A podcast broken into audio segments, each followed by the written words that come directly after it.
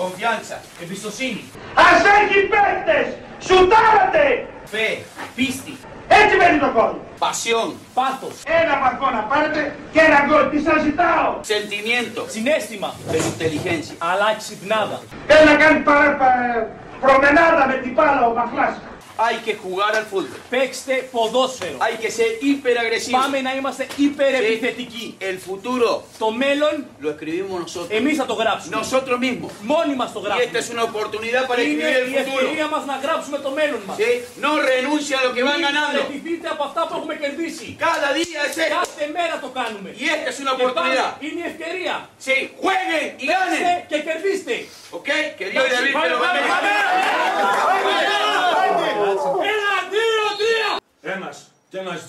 κάνατε που πίσω. Σας το λέω. Καλησπέρα σε όλους και σε όλες. Καλώς ήρθατε στα αποδεικτήρια του Repress. Τα αποδεικτήρια που αυτή την εβδομάδα αποφάσισαν να ασχοληθούν επιτέλους και αγωνιστικά με το φετινό Champions League. Είναι η μοναδική ίσως διοργάνωση που δεν έχουμε αγγίξει. Έχουμε περάσει από Super League, έχουμε περάσει από Γάμα Εθνική, έχουμε περάσει από European Super League. Έχουμε περάσει από ιστορίες και νομίζω ότι ήρθε η ώρα να ασχοληθούμε και λίγο με το Champions League γιατί δίνει ψωμί. Είναι ένα Champions League δίκαιο, βαρετό για πολλούς, αλλά δίκαιο. Είμαι ο Νίκος Γιαμπορδάκης και μαζί θα πάμε να εξερευνήσουμε πώς απονεμήθηκε η δικαιοσύνη στους ημιτελικούς του φετινού Champions League. Πολλοί τίτλοι πέρασαν από το μυαλό μου. Champions League δικαιοσύνης Real Paris έξω αφήνεις. Της δικαιοσύνης η εννοείται City Chelsea τελικό στα μπλε. Γενικά λίγο με τη δικαιοσύνη το ψάξαμε το πράγμα. Νομίζω καταλήξαμε στον πιο καλό.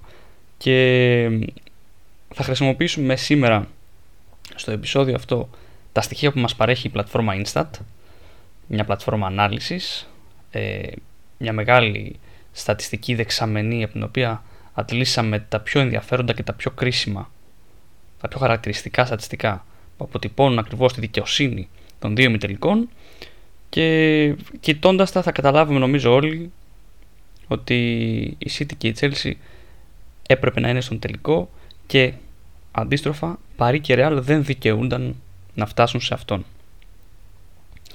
Θα ξεκινήσω με έναν δείκτη τον οποίο παρέχει η δικό της δείκτη, η Instat, ο οποίος προκύπτει με βάση διάφορες στατιστικές, ε, αλγορίθμους που έχουν κάνει οι ίδιοι και αποδίδει ουσιαστικά την απόδοση της ομάδας, το πόσο καλά πήγε η ομάδα. Αν συγκρίνεις δείκτες, είτε στην ίδια ομάδα με φέτος και πέρσι αγώνα με αγώνα, είτε μεταξύ των ομάδων, καταλαβαίνεις κάποια πράγματα. Σε αυτόν τον δείκτη λοιπόν της ε, Instat, η Real Madrid, η Real Madrid έπιασε 291. Ο μέσος όρος της στο φετινό Champions League είναι 307. Επομένως, στα παιχνίδια με τη Manchester City, ε, στα παιχνίδια με την Chelsea, συγγνώμη, η Real ήταν κατώτερη του εαυτού της. Δεν ξέρω αν ήταν κατώτερη των περιστάσεων, εκ του αποτελέσματος ήταν, αλλά ήταν κατώτερη και του εαυτού της. Αντίστοιχα η Chelsea, με μέσο όρο στο Champions League 311 στον δείκτη της Instant, έπιασε στα δύο παιχνίδια με τη Real 323. Όχι μεγάλη απόκληση, αλλά είναι βελτιωμένη. Στον άλλο ημιτελικό, μεταξύ Παρί και City, η Παρί ήταν σταθερή. 317 ο μέσος όρος της στο φετινό Champions League στο δίκτυο της Instat, 315 έπιασε στα, στα δύο παιχνίδια μέσα έξω και με τη Manchester City.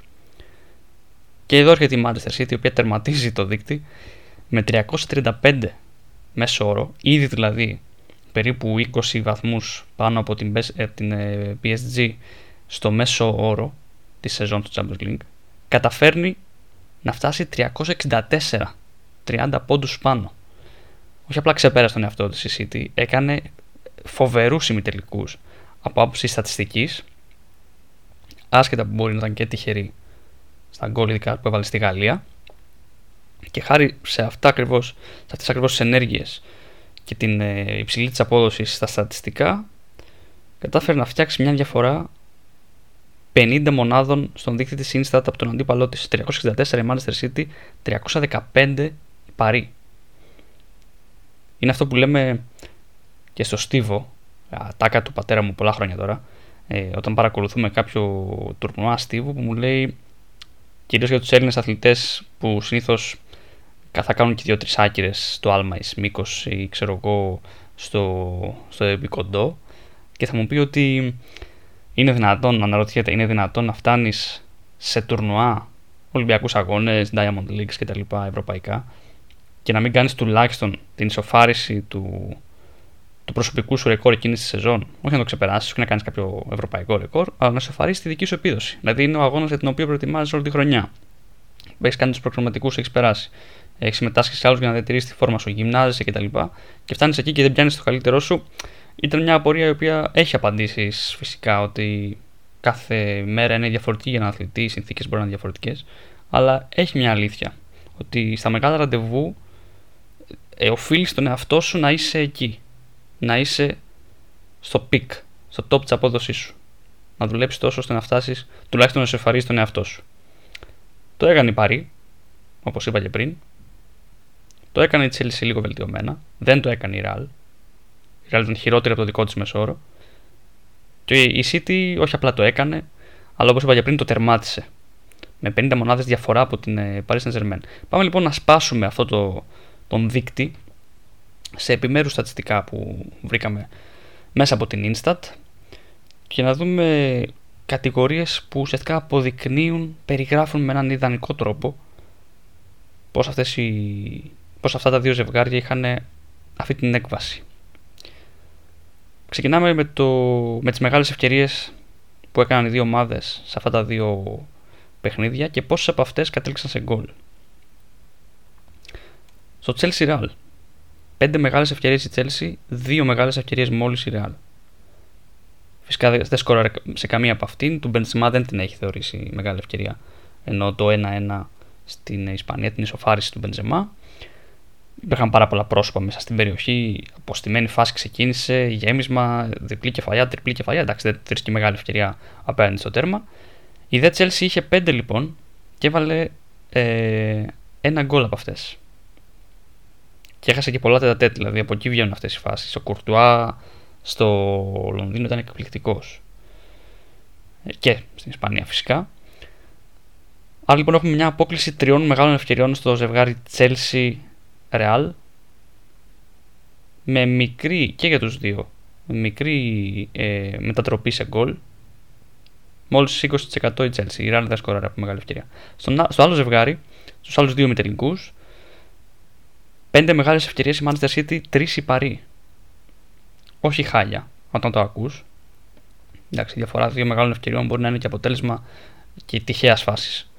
αλλά που είναι η διαφορά των δύο; Και νομίζω ότι είναι ίσως ο βασικότερος ε, δείκτης που δείχνει γιατί πέρασε η City στον τελικό.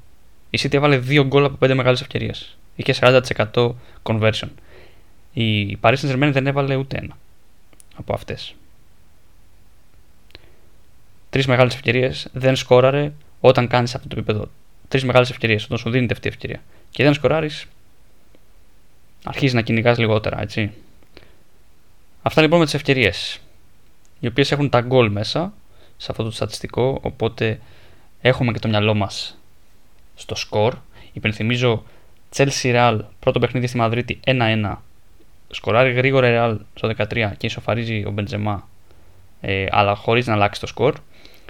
Και επαναληπτικός στο Λονδίνο 2-0 για την Chelsea με μια Real η οποία δεν έκανε και πάρα πολλά. Είχε με δοκάρια, αλλά μετά από ένα σημείο Είχε δοκάρια και η Chelsea. Ήταν ο ημιτελικός του δοκαριού. Αλλά μετά από ένα σημείο η Chelsea την έπνιξε λίγο και πήρε την πρόκληση, την κλήρωση στο τέλος με το 2-0. Γρήγορα γκολ είχαμε και στα άλλα παιχνίδια. Και στο Παρίσι και στο, και στο Manchester, συγγνώμη. Ε, βγαίνει ένα-δύο με ανατροπή για τη City. Και μάλιστα τυχερή βάση του τρόπου που ήρθαν τα γκολ στο, στο Παρίσι. Με απευθείας φάουλ και με μια σέντρα του Ντεμπρόινε που δεν βρήκε κανέναν και απλά πέρασε και η μπαλά μπήκε στο τέρμα πέρασε από όλους. Και έχουμε και το 2-0 από την ε, ομάδα του Pep Guardiola στον επαναληπτικό του Manchester. Συνεχίζουμε με τους αριθμούς μας για να δούμε που αλλού φαίνεται ουσιαστικά η δικαιοσύνη που από εδώ και Συνεχίζουμε στην ε, ανάλυση των αριθμών και θα πάμε στο, σε ένα από τα βασικά στοιχεία τα οποία βοήθησε και την Chelsea, το, το οποίο μάλλον βοήθησε και την Chelsea και τη Manchester City ακριβώς τον τρόπο παιχνιδιού που εφάρμοσαν για να πάρουν τις νίκες και τελικά να πάρουν και την πρόκριση. Και οι δύο ομάδες πίεσαν αρκετά και μάλιστα πολύ περισσότερο σχέση με τον αντίπαλό τους στο μισό του αντιπάλου. Είναι χαρακτηριστικό λοιπόν ότι ε, στο derby Manchester City Paris η Manchester City πίεσε 32 φορές στο μισό γήπεδο της Παρή και κέρδισε ή μάλλον όχι έκλειψε ακριβώς αλλά μπορεί να κέρδισε τη διατοχή με ένα πλάγιο ή με φάουλ που κέρδισε 13 φορές. Άρα ουσιαστικά μία στις τρεις πιέσεις της Manchester City στο μισό της Παρή είχε αποτέλεσμα. Η δε Παρή με λιγότερη ίσως διάθεση ή επειδή ακριβώς τελειώνουν τις φάσεις με Neymar και Mbappé που δεν μπορούν να γυρίσουν άμεσα αλλά δεν εφαρμόζει repress αλλά οργανώνεται πιο πίσω για να μην δεχτεί αντεπίθεση με τρύπες.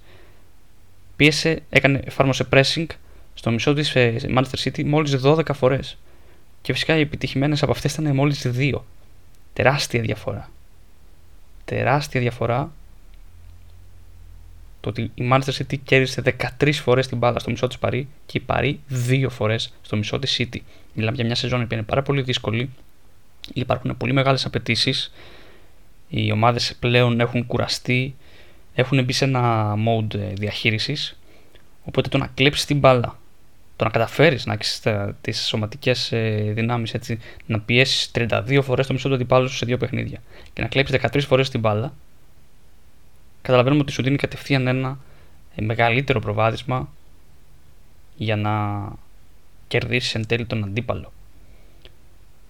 Η Manchester City είχε 13 κλεψίματα σε 50, από τα 53 συνολικά στο μισό του αντιπάλου. Στο άλλο παιχνίδι των ημιτελικών μεταξύ Real και Chelsea ήταν πιο ισορροπημένα τα πράγματα αλλά και πάλι υπήρχε αυτή η σαφής διαφορά. Η Chelsea πίεσε 22 φορές το μισό της Real σε δύο παιχνίδια, η Real 15. Όχι μεγάλη διαφορά, έτσι. Η Chelsea όμως είχε 59% επιτυχία σε αυτό το pressing. 13 φορές δηλαδή ήταν αυτή η οποία χάλασε το παιχνίδι της Real, ενώ η Real είχε 40%. 6 στις 15. 6 στα 15 είχε επιτυχημένα pressing στο μισό της ε, ομάδας του Tuchel από την ομάδα του Zidane. Και εδώ λοιπόν βλέπουμε πω και η Chelsea έχει προβάδισμα απέναντι στους μερέγχες. Υπάρχει και ο άλλος ε, αριθμός, ο οποίος ταιριάζει εδώ με την πίεση, το πόσες φορές χάσαν την μπάλα οι ομάδες και πόσες φορές το δικό τους μισό. Εδώ υπάρχει περισσότερη ισορροπία στο Real Chelsea. Η Real έχασε 15 φορές την μπάλα στο δικό τους μισό και η Chelsea 12. Αλλά μεγάλη ανισορροπία στο Paris City. 16 φορές έχασε την μπάλα η Paris στο δικό του μισό και 7 μόλις η City. Το να μην τη χάσει καθόλου ή πολύ λίγο, εντάξει, είναι παράξενο και δεδομένης και της εποχής, της περίοδου την οποία διανύουμε. Αλλά η διαφορά 7, 16, η διαφορά 9 χαμένων ε, κατοχών στο δικό σου μισό από τον αντίπαλό σου είναι πολύ σημαντική όταν μιλάμε για δύο παιχνίδια στα οποία κυνηγάς την πρόκριση στον τελικό, έτσι είναι σαφές. 15 φορές πήρε την μπάλα η City από την Paris Saint Germain και η Paris την πήρε 5 από τη City. Είναι πολύ μεγάλη διαφορά.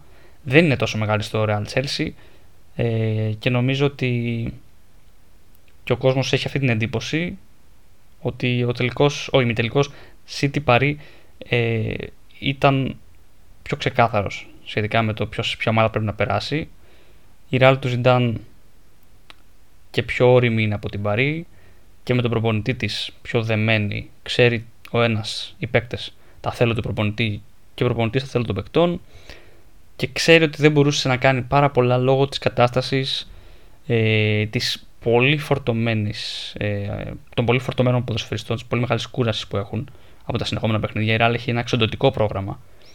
Οπότε και δεν ρισκάρει τόσο όσο η Παρή ή δεν παίζει τόσο με τέτοια αφέλεια όσο η Παρή. Η City βρήκε μια Παρή με υπερβολική αυτοπεποίθηση Δικαίως, αλλά υπερβολική και την πλήγωσε με τον τρόπο που βρήκε. Και έχω για κάποια ατομικά, έτσι, προσωπικά στατιστικά που διάλεξα, επέλεξα, ξεχώρισα από όλη αυτή την ε, γκάμα, τη δεξαμενή και νομίζω ότι αξίζουν πάρα πολύ και είναι και αυτά χαρακτηριστικά της δικαιοσύνης που αποδόθηκε και αυτό που είπα στην αρχή, πώς η City κατάφερε να ξεπεράσει τον εαυτό της τόσο ομαδικά όσο και ατομικά σε αυτούς τους δύο ημιτελικούς. Πρώτα απ' όλα, ε, πάμε στα προφανή, πάμε στον γκολ, έτσι. Να πω ότι είναι με διαφορά καλύτερος παίκτης στο index, στον δείκτη του Instat, ο Μαχρές από όλους όσους αγωνίστηκαν στους ημιτελικούς και νομίζω δικαίως γιατί έβαλε και τρία γκολ, ανέβηκε πάρα πολύ ο δείκτης του. Έχει περίπου 65 πόντους διαφορά από τον δεύτερο Μαρκίνος. Αλλά το στατιστικό που μας ενδιαφέρει εδώ είναι το εξής. Η απόδοση του Μαχρές σε σύγκριση και με τον ίδιο τον εαυτό του στις μεγάλες ευκαιρίες που είχε και στο πώς στο πώς και αν μάλλον τις μετέτρεψε σε γκολ, αν σκόραρε από αυτές. Είχε τέσσερις μεγάλες ευκαιρίες. Όσες και ο Μπενζεμά στον άλλο τελικό, έτσι. Και έβαλε τρία γκολ από αυτές. Ο Μπενζεμά είχε βάλει ένα κοντά στην Τζέλση. Ο Μαχρέζ είχε τρία. Τρία γκολ. Τέσσερα προς τρία λοιπόν. Ο μέσος όρος του στην ε, φετινή περίοδος του Champions League είναι μια μισή φάση ανά παιχνίδι και μισό γκολ. Ή αλλιώς ένα γκολ ανά τρία παιχνίδια. Αλλά έχει σημασία να δούμε ότι είναι μια μισή φάση που βρίσκει ο Μαχρέζ σε κάθε παιχνίδι και όχι τέσσερις σε δύο. Από αυτές φυσικά βάλε τρία γκολ, οδήγησε από το χέρι της City στο τελικό. Η City όμως είχε έναν άλλον πρωταγωνιστή, ο οποίος δυστυχώς δεν κατάφερε να σκοράρει, έκανε τα πάντα στο γήπεδο. Δεν κατάφερε όμως να, να βρει γκολ και αυτός δεν είναι άλλος από τον Φιλ Φόντεν. Είναι τρομερό το γεγονός ότι ήταν ο πιο δημιουργικός παίκτης των δύο ημιτελικών, των τεσσάρων μάλλον αγώνων, γιατί έχουμε και το, το μέσα έξω και στους δύο, και μάλιστα ξεπερνώντας εντυπωσιακά τον εαυτό του. Ένα ακόμα, ή μάλλον μία ακόμα 32 επικίνδυνες στιγμές δημιουργεί φέτος ένα παιχνίδι στο Champions League. Κόντρα στην ε, Παρή και στα δύο παιχνίδια, και μέσα και έξω, συνολικά είχε 6 επικίνδυνες στιγμές. Ο δεύτερος είναι ο Βέρνερ, από όλους όσους αγωνίστηκαν στα ημιτελικά, με 3. Διπλάσιε από τον δεύτερο, ο Φιλ Φόντεν. Και φυσικά όταν έχεις ένα τέτοιο Φιλ Φόντεν, μια σταθερά αξία των Kevin De Bruyne και τον ε, Gundogan, δεν μπορείς να περιμένεις κάτι λιγότερο από πρόκριση στο τελικό. Δεν μπορείς να, να ζητάς κάτι λιγότερο. Είναι κρίμα. Και φυσικά με ένα μαχρέ ο οποίος εκτελεί με 3 στις 4 φάσεις. Πρωταγωνιστή όμως είχε και η Chelsea και επίσης σχολιάστηκε από τον κόσμο. Θα το δούμε τώρα και σε στατιστικό. Τον Εγκολό Καντέ. Ο οποίος ξεχώρισε πραγματικά σε μια κατηγορία και είναι κατηγορία που έψαχνε και η Chelsea κοντά στη Real. Έχουμε λοιπόν πρώτος στα κλεψίματα και στα, δύο, και στα τέσσερα παιχνίδια, σε όλους δηλαδή, τους ποδοσφαιριστές, τον Κασεμίρο με 13. OK. Okay. Υπάρχει ο Κρίστενσεν με 12, ο Ασπιλικουέτα, Ασπιλικουέτα με 11. Ο Καντέ είναι δεύτερος με 12. Ποια είναι η διαφορά όμως εδώ και γιατί δεν σχολιάζουμε τον Κασεμίρο; Από όλα αυτά τα κλεψίματα, στο μισό του αντιπάλου, στο μισό της Τσέλσι, ο Κασεμίρο έκανε τα 3. Ο Καντέ στο μισό της Ρεάλ είχε 8 κλεψίματα. Ο Αθπιλικουέντα είχε 5. Ακόμα και ο Κρίστινσεν είχε 3. Ο Ζορζίνο είχε 4. Όπως είπαμε πριν και η Τσέλσι έκλειψε πολλές φορές την μπάλα στο μισό της Ρεάλ. Έβγαλε πάρα πολλά τετατέτ, ειδικά στο Λονδίνο από αυτό. Σκόραρε από αυτό. Σκόραρε το 2-0 από αυτό. Νομίζω ότι πραγματικά εκείνος ο ημιτελικός κρίθηκε στο ότι η Real δεν μπορούσε να κάνει περισσότερο λόγω της κούρασης και στο ότι η Chelsea ήξερε πώς να την πληγώσει με αυτόν ακριβώς τον τρόπο. Και θα κλείσουμε με μια τελευταία κατηγορία, η οποία δείχνει λίγο μια ομαδική προσέγγιση. Είναι η κατανομή πάσας μεταξύ των παικτών. Έχει δηλαδή εδώ Instat ζευγάρια ποδοσφαιριστών και πόσες φορές αντάλλαξαν την μπάλα μεταξύ τους. Δίδυμα.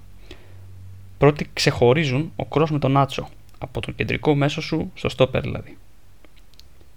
Τρίτος στη λίστα, τρίτο μάλλον, το ζευγάρι Cross Modric, Άρα ο Νάτσο δίνει στον Κρός, ο Κρός δίνει στον Μόντριτς. Λίγο πιο κάτω, πέμπτη, ο Μόντριτς και ο Μιλιτάο μαζί. Άρα ο Νάτσο, ο Στόπερ στον μέσο, ο μέσος στον άλλο μέσο και ο μέσος στον άλλο Στόπερ.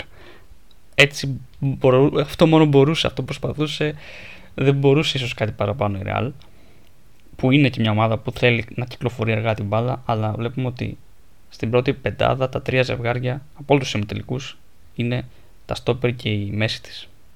Αντίθετα, το ζευγάρι με τις πολλέ πάσες για τη City για παράδειγμα είναι ο Ζιντσέγκο με τον Κουντογάν. Αλλάξανε 53 πάσες, ένα αριστερό μπακ με έναν μεσοεπιθετικό. Και ακολουθεί πάλι για τη City Μπερνάρντο Σίλβα και Μαχρές. Η επιθετική σου δηλαδή. Άρα βλέπουμε ότι αν και η Real φαίνεται να έχει πιο πολλές πάσες ή ανταλλαγή πασών μεταξύ δύο συγκεκριμένων ποδοσφαιριστών, η City τι είχε στο δικό της παιχνίδι, στο δικό της ημιτελικό, σε πιο κρίσιμες θέσεις, σε πιο κρίσιμα σημεία του γηπέδου. Ακόμα και η Παρή έχει Βεράτη Νεϊμάρ ως πρώτο δίδυμο που αντάλλαξαν πάσες. Για να καταλάβουμε πόσο πίσω και με ποιους ποδοσφαιριστές και πόσο επικίνδυνη μπορεί να είναι αυτή κυκλοφορούσε την μπάλα η Real Madrid της. Αυτά λοιπόν είναι τα, τα, τα πιο σημαντικά, αυτά που ξεχωρίσαμε και, επιλέξαμε να, και σε αυτά επιλέξαμε να αναφερθούμε σε αυτά τα αποδητήρια είναι το Champions League της δικαιοσύνης είναι το Champions League που φέρνει στον τελικό του τις δύο ομάδες που βάσει απόδοσης, βάσει κατάστασης δικαιούνται να είναι σε αυτόν. Και δεν έχω να πω κάτι περισσότερο πέραν το ότι περιμένουμε με πάρα πολύ μεγάλο ενδιαφέρον τον τελικό. Και τώρα θα είμαστε πάλι εδώ, θα είμαστε στα αποδετήρια, θα είμαστε μέσα από το site του Repress. Κάτι θα κάνουμε, κάτι θα γράψουμε κάπως θα συγκρίνουμε και θα γίνει ένα ωραίο pre-game μεταξύ των δύο κορυφαίων ίσως σε αγωνιστική κατάσταση αυτή τη στιγμή ομάδων της Αγγλίας και δεν αδικό νομίζω τη Manchester αλλά όντως η Chelsea ίσως να την έχει ξεπεράσει έστω και αργά σας ευχαριστούμε πάρα πολύ όλους και όλες θα είμαστε και είμαστε μαζί σας κάθε εβδομάδα μέχρι την επόμενη Τρίτη να είστε όλοι και όλες καλά Confianza, Εμπιστοσύνη. Ας έχει παίκτες! Σουτάρατε! fe, πίστη, Έτσι μπαίνει το γκολ. pasión, Πάθος. Ένα βαθμό να πάρετε και ένα γκολ. Τι σας ζητάω; sentimiento, Συνέστημα. pero inteligencia. Αλλά ξυπνάδα. Θέλει να κάνει παρά, πα- προμενάδα με την μπάλα ο Μαχλάς. Hay que jugar al fútbol. Παίξτε ποδόσφαιρο. Hay que ser hiperagresivo. Πάμε να είμαστε υπερεπιθετικοί. El futuro Το μέλλον lo escribimos nosotros. εμείς θα το γράψουμε. Nosotros mismos. Μόνοι μας το Y esta γράψουμε. es una oportunidad para Είναι escribir η el futuro. ευκαιρία μας να γράψουμε το μέλλον μας. ¿Sí? No renuncia a lo que van Μην ganando. παραιτηθείτε από αυτά που έχουμε κερδίσει. Cada día es esto. Κάθε μέρα το κάνουμε. Y esta es una Και πάλι oportunidad. είναι η ευκαιρία. Sí, jueguen y Παίξτε ganen. και κερδίστε. ¿Ok? Que Dios y David te lo Πάμε, bendiga. πάμε, Ένα, δύο, τρία. Ένας και ένας δυο μου το κάνατε π***α πίσω. Σας το λέω.